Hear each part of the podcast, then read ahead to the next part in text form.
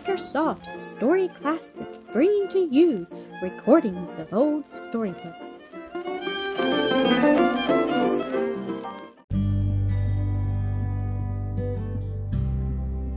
A Strange Meeting The Basket of Flowers, Episode 14. Mary sat down on the stone near the wall, shaded by the thick foliage of a tree which covered her with its dark branches. Here she poured out her soul in fervent prayer to God.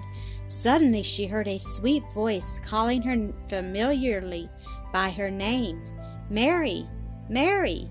The late hour of night, and the solitude of the graveyard, and her loneliness, made Mary start with fear. Looking up, she saw the beautiful face and figure of a woman dressed in a long, flowing robe. Frightened and trembling, Mary was about to fly. Dear Mary, said the lady with tenderness in her voice, do not be alarmed. I am a human being like yourself. God has heard yours, and I have come to help you. Look at me. Is it possible you do not know me? The moon was shining brightly upon her face, and with an exclamation of surprise, Mary cried out, Is it you, the Countess? Amelia? Oh, how did you get here? Here in so lonely a place at this hour of the night, so far from your home? The Countess raised Mary gently from the ground, pressed her to her heart, and kissed her tenderly. Dear Mary, said she, we have done you great injustice. You have been ill rewarded for the pleasure which you gave me with the basket of flowers, but at last your innocence has been made known. Can you ever forgive my parents and me? We are ready to make amends as far as it lies in our power. Forgive us, dear Mary. Mary was distressed at these words and begged the Countess not to talk of forgiveness. Considering the circumstances, she said, towards me, and it never entered my mind to nourish the least resentment towards you. I had grateful thoughts of all your kindness, and my only sorrow was that you and your dear parents should regard me as ungrateful enough to be guilty of stealing your ring. My great desire was that you might one day be convinced of my innocence, and God has granted this desire. May his name be praised.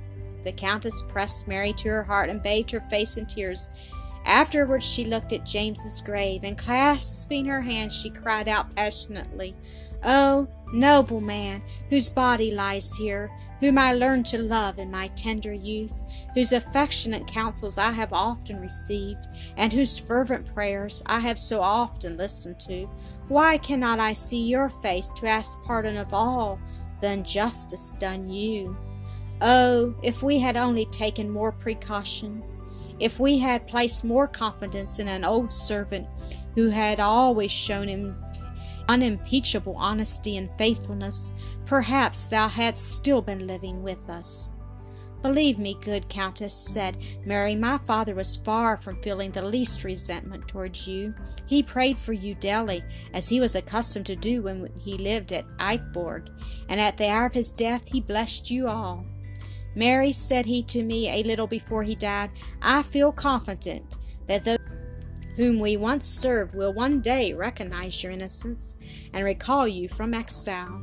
When that day comes, assure the Countess and Count Amelia that my heart was full of respect and love and gratitude towards them till my last breath.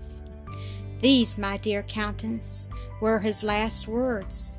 The tears of the good Amelia flowed copiously. Come, Mary, said she, and sit down here with me on the stone. We are safe here in the sanctuary of the Lord. Let me tell you of all the strange events that have happened. Thank you for listening to another episode of Acresoft Story Classic.